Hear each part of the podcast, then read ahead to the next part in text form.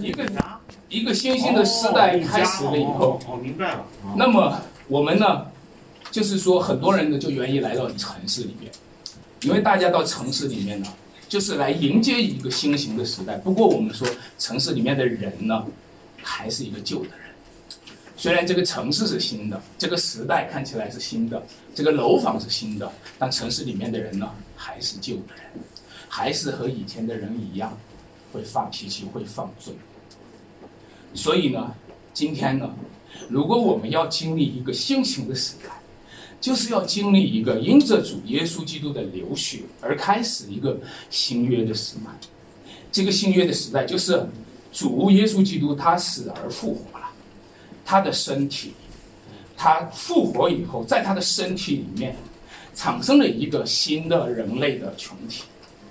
那么就是这个新人类的群体，就是你们这些弟兄姐妹们，就是这些主里面的上帝的儿女们，你们成为了新型的建筑物。这段经文说，他说什么呢？他说，你们要被建造在使徒和先知的根基上，有基督耶稣为房角石，各房靠他联络的合适，渐渐成为主的圣殿。就是你们这些弟兄姐妹们，你们成为了一个新型的建筑。今天我们在祠堂，我们在这里开始在一间教会。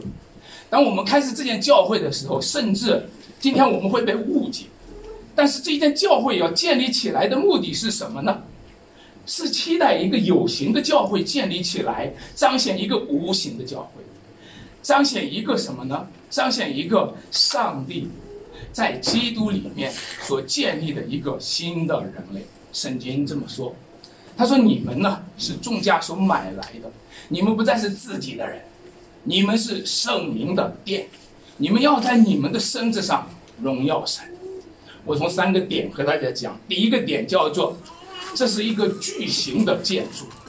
亲爱的弟兄姐妹们，你知道吗？这个新型的建筑是一个巨型的建筑，它是一个艰巨的工程。中国最高的楼层呢，是在二零一五年新建的上海中心大厦，它的高度是六百三十二米，它的楼层一共有 一百二十六层，而且呢，它是用扭曲的螺旋形直冲云霄的，不断是为了美观，而且呢，能够抵御大风。建立一个巨型的建筑物，这是我们人类的梦想。我们如何建造一座大厦？和如何建造一座城市，和我们如何建立一个国家，这都成为我们人类文明成就的花口的标记。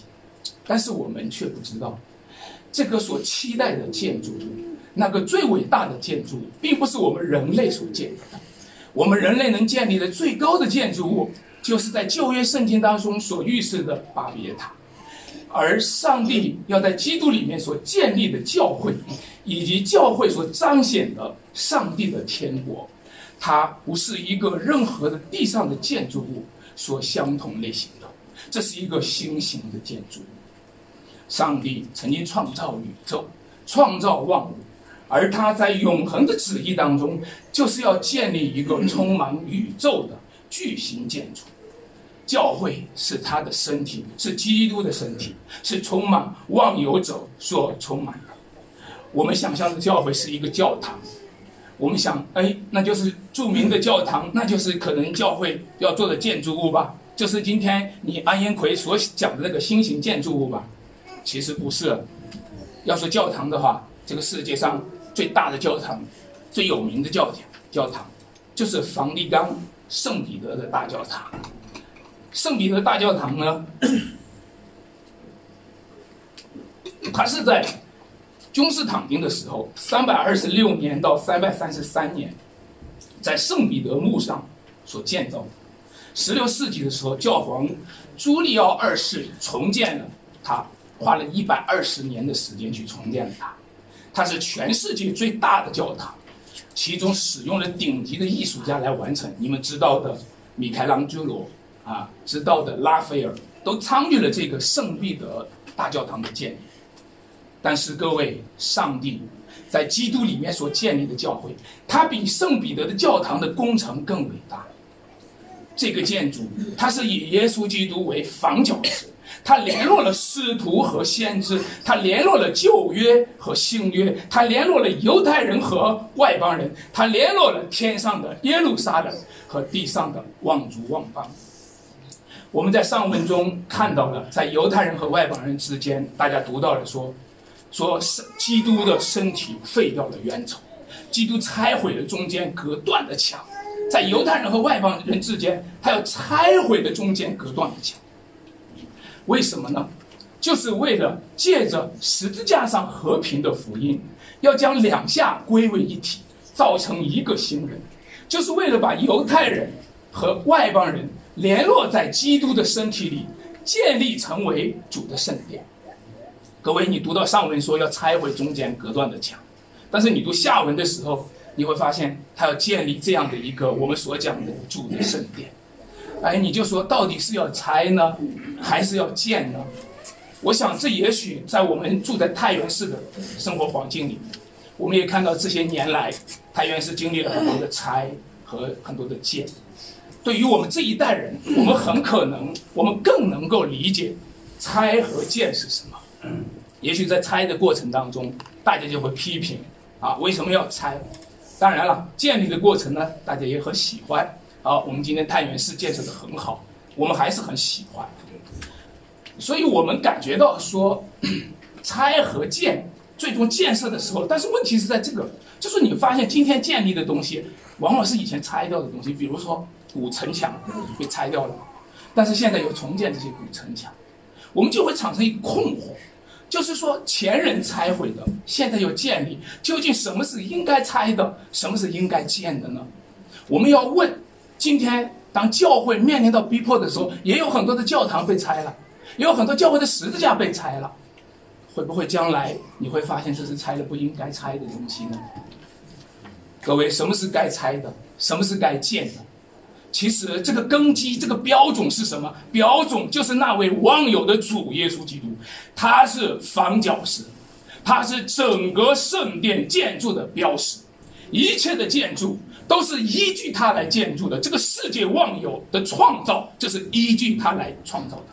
你读过圣经，你知道记得吗？他说，这世界的万有都是借着基督什么？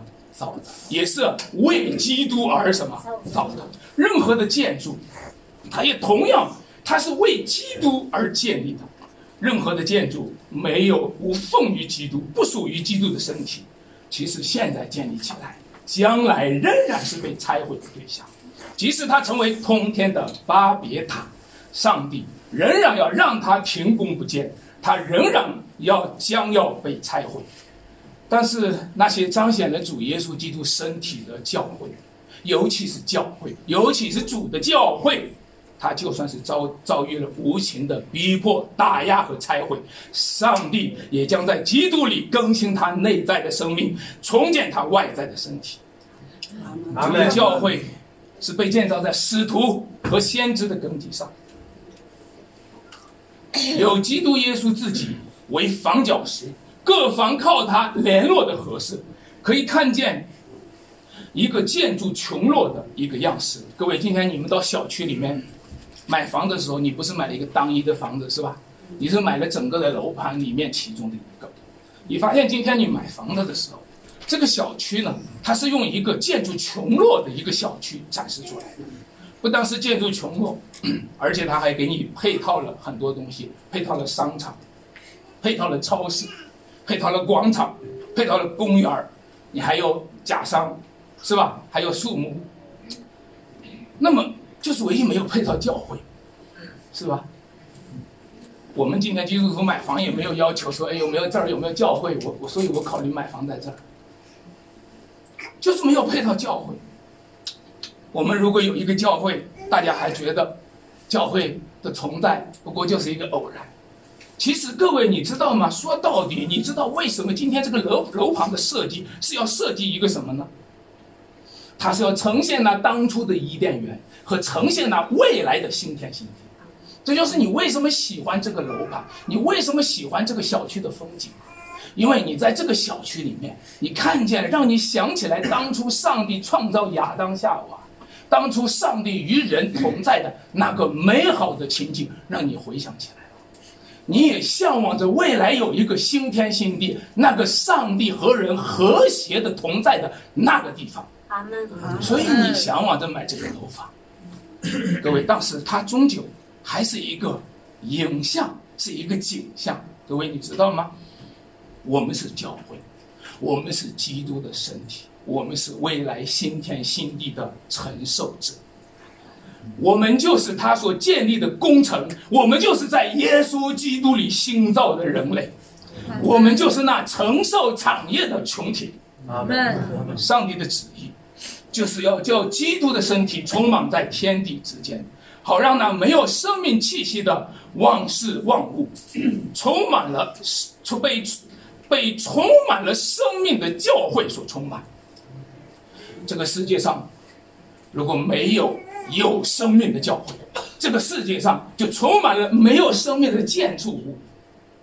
所有每一位基督徒，我们应该有主人翁的心态，带着主人翁的心态来关切这个世界，带着主人翁的心态来关切一切的受造之物，带着主人翁的心态来为这个国家去守望，为这个世界去祷告。我第一次进飞机场的时候，看到飞机场是一个大型的建筑物，它就像一个星宿一样。进去了那个建筑物当中，产生一种恍惚的感觉。我这是来到了天上呢，还是在地上呢？因为飞机是要起飞的时候要往天上飞，所以我一进飞机场，感觉这是在天上还是在地上，还是在天地之间呢？各位，基督的教会就是这样，我们身处在天地之间。让我们进入教会的时候，就进入一个巨型的建筑物，我们就接触到那些天国的国民。我们就可以和圣徒相通，可以和圣徒相交，你知道吗？他们是一群顶天立地的人物，因为他们和我们的主，他们和我们的主就是顶天顶天立地的神人之间的中保，那是唯一的道路，唯一的真理，唯一的生命。教会就是他的身体，同样是顶天立地的巨型的建筑物。第二个，我要讲。这是一个圣灵的建筑，在十八节，我们两下借着他被一个一个圣灵所感，得以进到父面前。在二十二节，二十二节，大家一起来读好吗？二十二节，你们也要靠他被被建造，成为神借着圣灵居住的，成为神借着圣灵居住的所在。这是一个圣灵的建筑。各位，你知道建筑物的目的是为了什么呀？你是为了谁居住啊？建筑物我们是为了人居住，是不是？但是我们可能忽略了是为了灵居住。我们住房子的人都是作为有灵的活人在住。你知道上帝创造了人是给他吹一口气，他就成了什么？有灵的活人。你知道吗？你是有灵的活人，你才配住这个房子，是吧？你你如果要是有一天离开世界了，没有灵魂了。那你这个房子就会请你出去了，是吧？不过有有时候也奇怪，人死后就没有灵魂了，对不对？可是呢，人们就给没有灵魂的身体装了一个盒子，或者叫棺材哈，给它起名叫灵柩，灵柩他没有灵魂了，叫他灵柩。然后给那个盒子搭一个棚，那个棚叫灵堂，身体没有灵魂了叫灵堂。我也在想啊，这个词儿当然不好听啊。我也在想，为什么人要把一个没有灵魂的身体给他搭的那个叫做灵堂呢？也许大家发现了，身体需要一个住处，灵魂呢，同样也需要一个什么住处？只是呢，这世界上一个一个人的灵魂，每一个每一个人的灵魂今天没有住处。痛苦流离，漂流在这个世界上，在这个世界，在这个城市的网上，有多少人游走在街头上？他不知道他要去哪里。各位，我们活着的时候尚且得不到安息，更何况死去的时候，我们能够灵魂到哪里去呢？亲爱的朋友们，这段经文里说，你们被主建立，成为主的教会，也就成为了神借着圣灵居住的所在。基督徒啊，你的福分是什么呢？就是你可以住在基督里，基督也住在你里面。你的福分是什么呢？你可以借着基督，神与你们同住。你的福分是什么呢？你就应验了那基督所降临的应许，叫做以马内利，放出来就是神与我们同在。当神在基督里，借着圣灵在我们中间居住，在我们中间行走，就是公开的说，他是我们的神，我们是他的子民。阿门。任何的邪灵，任何的邪恶的权势。任何撒旦魔鬼的权势，在我们的身上没有权利，也没有能力，而我们是作为神的子民，理所应当的，就是追求上帝的圣灵所充满，过一个被圣灵引导和管理的生活。在九月二号的澎湃新闻里面报道了一个事情，他报道说，天津有一个小区啊。十六栋的楼房呢，全部用来建立了祠堂，放置了骨骨灰盒。祠堂据说已经进来了有三千多个家族和十万个骨灰骨灰盒了。各位想一想，听起来会不会感觉后背发凉呢？你想一想，这个建筑物，如果你进去的时候，一定是感觉到阴森森的，感觉这是一个被死亡所充斥的。一个建筑物，对吗？他说：“你们，亲爱的弟兄姐妹，你们却是被圣灵充满，就是被复活的主的圣灵充满。你们不像这个世界上，这个世界上充满了死的气息，但是你们却是被主耶稣基督复活的生命和复活的圣灵所充满。我们被那位死而复活的主。”升上了高天的耶稣基督所充满，你们就是被那因着耶稣基督升天而从天浇灌下来的圣灵所充满。如此呢，主的教会就是复活的生命的载体，是复活的圣灵的器皿。圣灵在我们中间越多的用行，我们就越发的得着建立，我们就越发的成为主的教会。什么样的建筑就带来什么样的气场，你千万不要小看一个建筑物。建筑物的一个构成的景观和景象，会把人的心境带到一个看不见的场域里面，所以你不可忽略这个其中有属灵的成分。前些天我去平遥古城看了一下平遥的古城的县衙，当我进了那个县衙的时候啊，第一个门呢叫做仪门，那是古代有庆典活动的地方。然后呢，第二个门呢叫做大堂，在大堂里面呢，上面写着。明镜高悬，在两边呢就是衙役，还有衙役打的膀子还在那儿立着。那在那儿的时候，我当时我走在那个衙门的那一个台阶上，那个庭院深深，就感觉到当时的老百姓们走在这个台阶上一定是哆哆嗦嗦，就像我能够感觉到。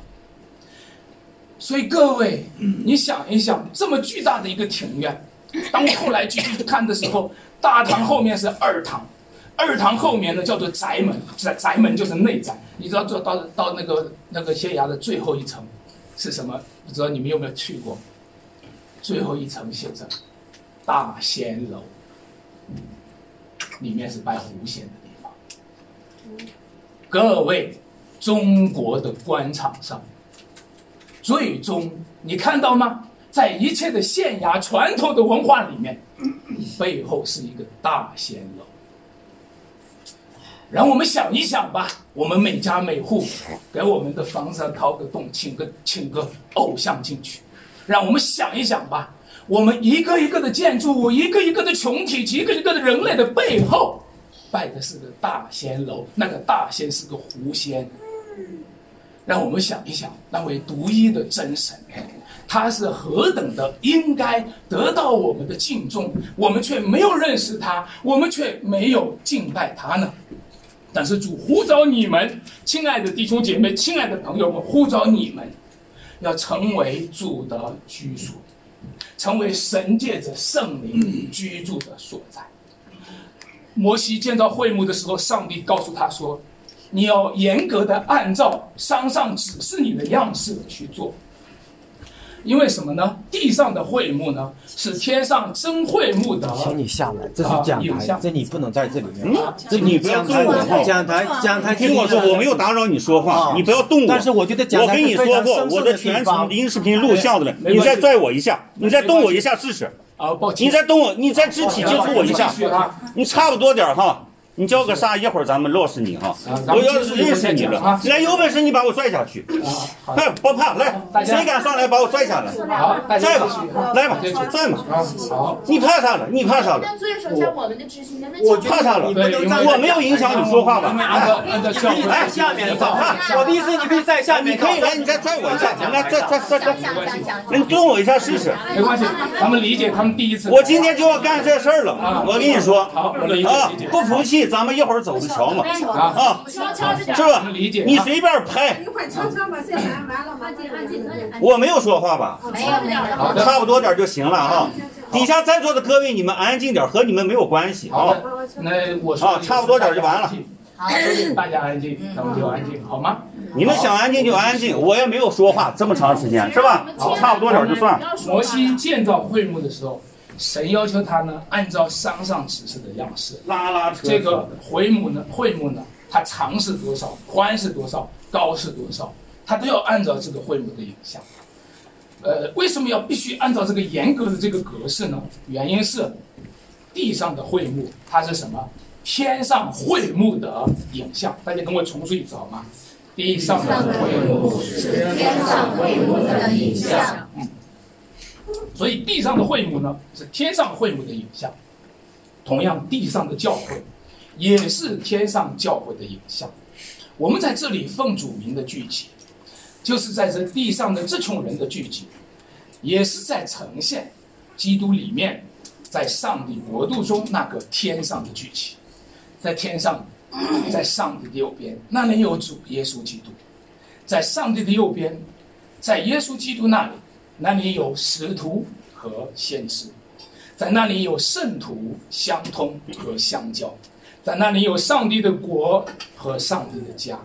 我们在地上的聚集，就是要呈现那个天上的圣灵建筑的本体和真相。如今我们在基督里，已经离弃罪恶，脱离撒旦的权下，成为神的儿女。我们也因此享受了。主的圣道和主的圣灵，我们个人各家呢，也因此而被建立在这圣灵的居所。愿主使我们一方面享受这圣属灵的丰富，一方面也传达给别人，和别人分享这属灵的宝贵的财富，好让世界更多的群体联络在耶稣基督的身体中被建造。第三个点。这是一个丰富的建筑。我们沿着上文 的脉络，外邦人之前，各位，你看到外邦人什么都不是。在上文中讲说什么呢？外邦人是没有受隔离的，外邦人是与基督无关的，外邦人是以色列国民以外的，在所应许的诸约上是什么？局外人，活在世上没有指望，没有神。但是各位。今天呢，这些外邦人因着基督，却得着了什么建立？出埃及记的时候，以色列人在埃及那个地方叫为奴之家，但是神把他们从埃及呼召出来，带他们到西南山上，颁布律法，颁布律法与他们立约，从此以后，他们就成为什么？神的国，成为祭司的国度，成为圣洁的国民。外邦人呢，他们也得到了这样的建立，所以在第十九节这个经文，我们一起读出来。十九节，这样你们不再做外邦的客旅，是与圣徒同国，是生家里的人了。所以今天我们不再做外人，不再做客人，而是与圣徒同国，是神家里的人。在这个经文里面描述了我们是与圣徒同国。还讲到说你是神家里的人，在下文中又讲到我们成为主的圣殿，这三个词儿呢，一个叫我们是与圣徒同国，我们是属天的天国里面的人；第二个，我们是神家里面的人，我们是弟兄，我们是姐妹，我们在主里面彼此圣徒相通。第三个，我们是成为主的圣殿。这个是从宗教性上讲，很多人理解的说，教会就是一个宗教嘛，对吧？教会就是一个宗教。不不不，我告诉大家，教会不仅是宗教，教会还是与圣徒同国，教会还是神的家。所以，我们今天不仅仅是一个，是一个宗教的，并并不仅仅是一个宗教的领域。我们的主耶稣基督，他道成肉身，他都成为了我们的弟兄。他都愿意做我们的弟兄，他是神的儿子，我们也因他成为了神的儿子，我们也和他一起称我们的天父，称他的天父为我们的父。所以呢，各位外邦人被主建立，就得到了主的抬举，蒙受主耶稣基督救赎的恩典。我们不是被抛弃在荒场上的野石头。这句这段经文说，我们是被建造在圣殿里面的石头，是活石。在圣殿的建造中，石头和石头就连起来了。所以在圣殿的建造中，圣徒和圣徒就连起来了。在圣殿的建造中，你们和圣徒同过。在圣殿的建造中，各位，我们和使徒和先知也连起来。我们和我们的主耶稣基督这个房角石也连起来了。这就意味着，我们和他连起来，我们就不会被当做野石头丢出去，就不会丢掉我们，主会把我们联络在他的身体上。亲爱的弟兄姐妹，让我们连起来。我知道，在这个压力的环境之下，好像这个一切的目的就是让我不要连起来。但是各位，让我们连起来，我们和主连起来。我们和上帝、和神的国连起来，你们这是主的美意，要把你们建立成主的圣殿。这里说，主的圣殿是一个灵宫，是一个活殿。这圣殿的每一块石头都是一个具体的活人，每个人就是一块石头，所以这个石头叫活石。我们的主耶稣也叫做活石，主乃活石，他被人弃绝了。但是却被神拣选了。我们在这个世界上也和我们的主耶稣基督一样，嗯一样被人弃绝。但是神拣选了你们。我们和主耶稣基督一样被这个世界抛弃，但是主拣选了你们。亲爱的弟兄姐妹们，主是一个石头立在那里，匠人所弃的石头，它成了房角的头块石头。这就告诉你说。你今天可能是个匠人，你今天是一个建造圣殿的工匠，但是你这个工匠，你现在有你的主动权，有你的选择权，你今天可以选择耶稣基督，你可以弃绝耶稣基督，这是给你的一个自由，这是给你一个权利。但是越有自由的人，越有权利的人，请善用你们的权利。因为你的权利若误用了，你不是拣选了基督，你是弃绝了基督，就是被弃基督所弃绝的人。阿门。亲爱的弟兄姐妹，亲爱的朋友们，我期待你们来到这间教会，是为了拣选基督，不是拣选一个传道人，不是拣选一些会众，不是拣选这个传道人讲的怎么样，不是拣选这些会众，这里面的人还有头有脸的。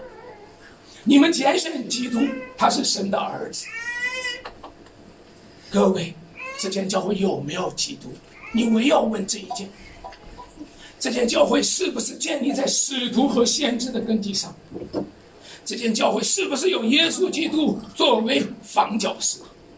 那些拣选基督的人，就是主所拣选的人；那些以基督为房角石的人，基督就以你们为活石，因你们建立你们作为主的教会。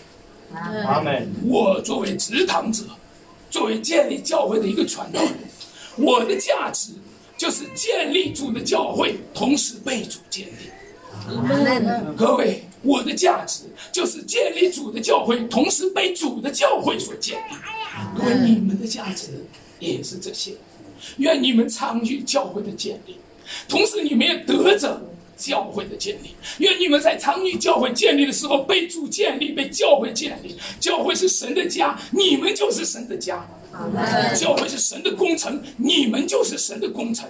为此，在主的呼召里面，建立教会的目的，就是为了建立你们各位，建立你们各位的目的，就是为了建立他的教会。愿你们在这间教会得着建立，但是不要停在自我建立，也去建立别人，也去帮助你的弟兄，帮助你的朋友。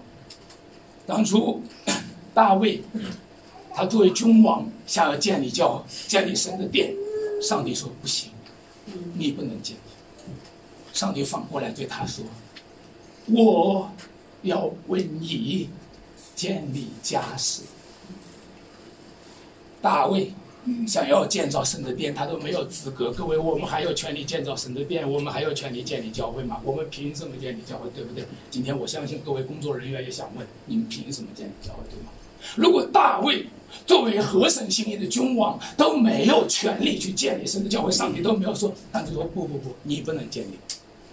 反过来，我要为你建立家室。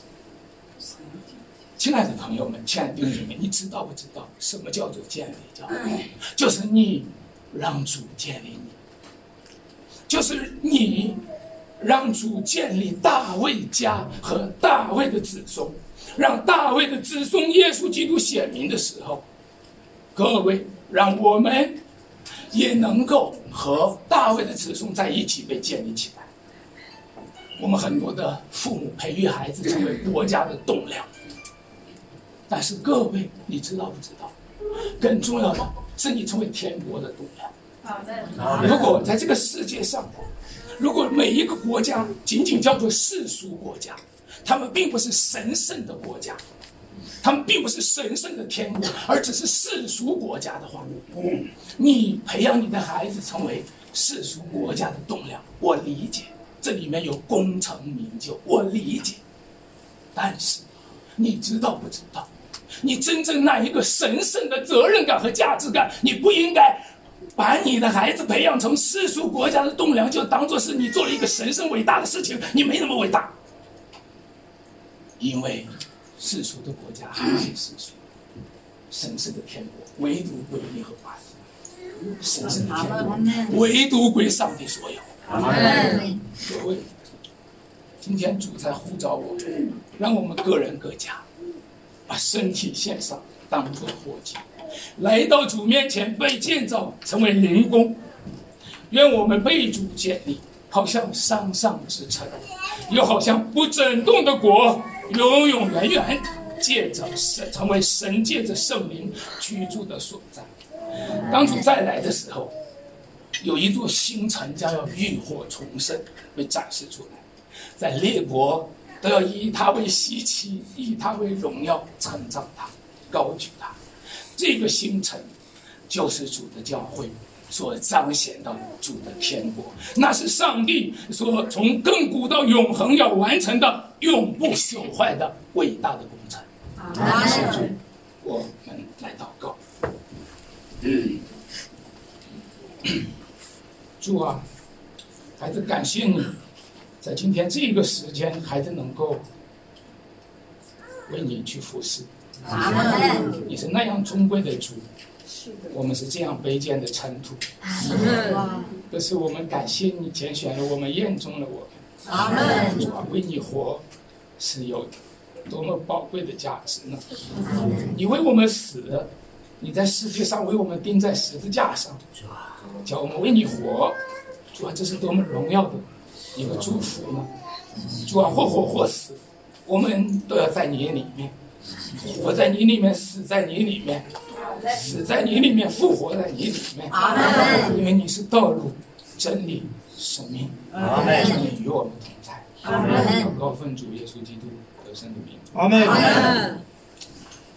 我们接下来唱诗歌啊。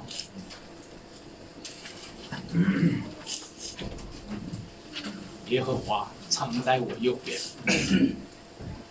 我将耶和华常摆在我面前，因他在我右边，我便不致摇动。我将耶和华常摆在我面前，因他在我右边，我便不致摇动。因此我的心欢喜，我的灵快乐，我的肉身也要安然居住。我将耶和华常摆在我面前，因他在我右边，我便不致摇动。你将耶和华摆在我们的面前，他在我们的右边，我们就不致摇动。我们继续进了房子，啊，看见小孩子和他母亲玛利亚，就俯伏拜那小孩子，揭开宝盒。拿黄金、乳香、没药为礼物献给他。大家今天呢，就凭着你们的信心在主面前，在在主面前，你们的奉献啊。然后我们有工作人员有事，我会把有些程序列过去，然后一会儿我们和他们再交涉啊。我们来唱这首。将你最好的献恩主。献你青春的力量，将你纯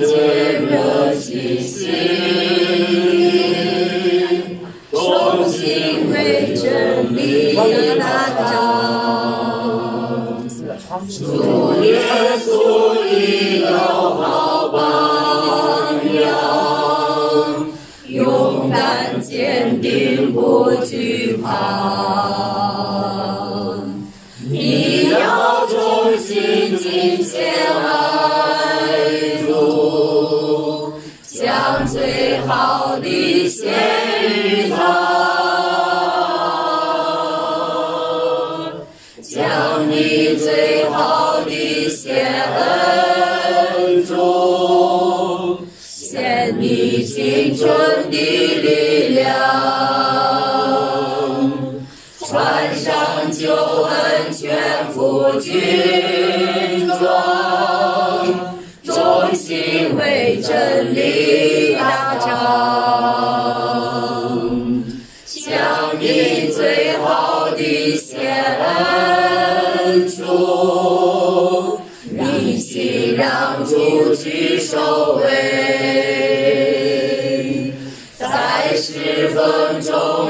中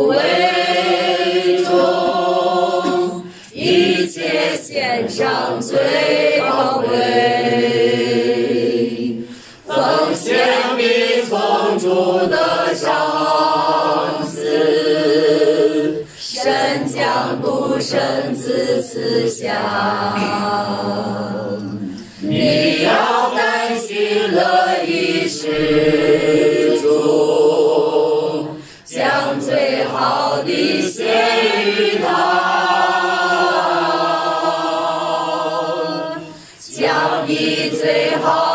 献恩主，献你青春的力量，穿上救恩全副军装，忠心为真理打仗，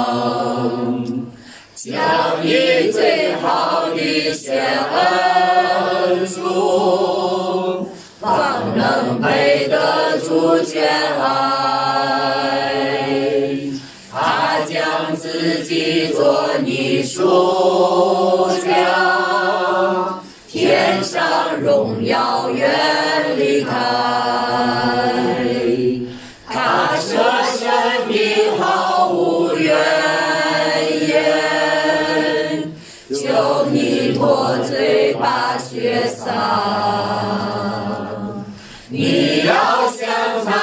献上忠心，将最好的献于他，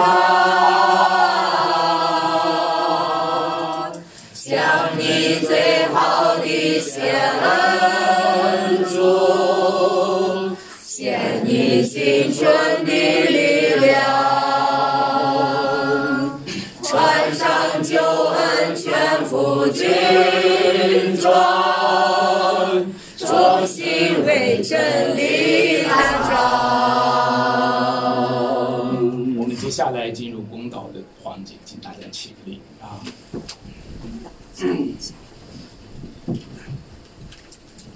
主，我们为这土耳其来祷告，因为在十月三十日，土耳其在疫情期间，爱琴海海域发生六点六级的地震，造成了重大人员的伤亡，四千多户的家庭只能居住在临时搭建的帐篷里。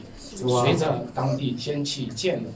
灾民生活呢越来越艰苦，祈求全能的主看顾世人的生命，他们都是按照你的形象所造的。是吧？主啊，我们为这疫情祷告。截至十一月十二日，中国现有确诊的新冠病例有六百零二例，啊，就是截至十一月十二日，无症状的呢有七百二十八例，啊，重症有三例。听说太原近期新增一例，求主施恩怜悯，眷顾医治这地。跟盼望主的福音领到，搭救困苦的灵魂，因为你是蛮有恩典的主。主啊，我们为这李银强长老的一家献上祷告。十一月十二日，他们暂住在乐商的家，水电网、煤气都被切断，楼下有人站岗。主啊，你的儿女们所受的逼迫，你都知道。正如圣经所说，他们各处奔跑，漂流无定。本是这世界不配有的人，愿主看顾你的儿女们，保守他们的心灵，在这十字架的道路上，靠你打那美好的战。主啊，这些发生在我们身边的事，也使我们对自己的信仰深刻的反思。我们同时基督的身体，却对你的国和你的义如此的麻木。我们求你兴起我们吧，主啊。用福音的大能搅动我们，为着我们教会接下来的童工的学习祷告，求你带领引导我们在新的一年到来之前，愿主赐我们忠心和合一，引导教会前面的道路，把一年的服饰规划显明出来。在施工中，因基督的恩典，把我们带进新的盼望与意向之中，使教会的成长又更有机。为着主里面的家庭献上祷告，愿主的恩典和每个圣约家庭同在，命令明白基督与教会的奥秘，同服侍主，为当身团契的众弟兄姐妹祷告，愿主在这一群体中显出他的恩典与奇妙，建立他们的信心，使人盼望与忍耐的主与他们同在。为着上周的新朋友，啊，周全月姐妹、光淑秀姐妹。求主引导他们前面的道路，在神的话语中被喂养。为着我的父亲安德荣老仆人祷告。阿门。主啊，求你施恩保守他，纪念他劳苦服侍，医治他的病痛，使他有更多的力量与恩典，随时的与他同在。阿门。感谢赞美主，我们这样的祷告是奉主耶稣基督得胜的名求。阿门。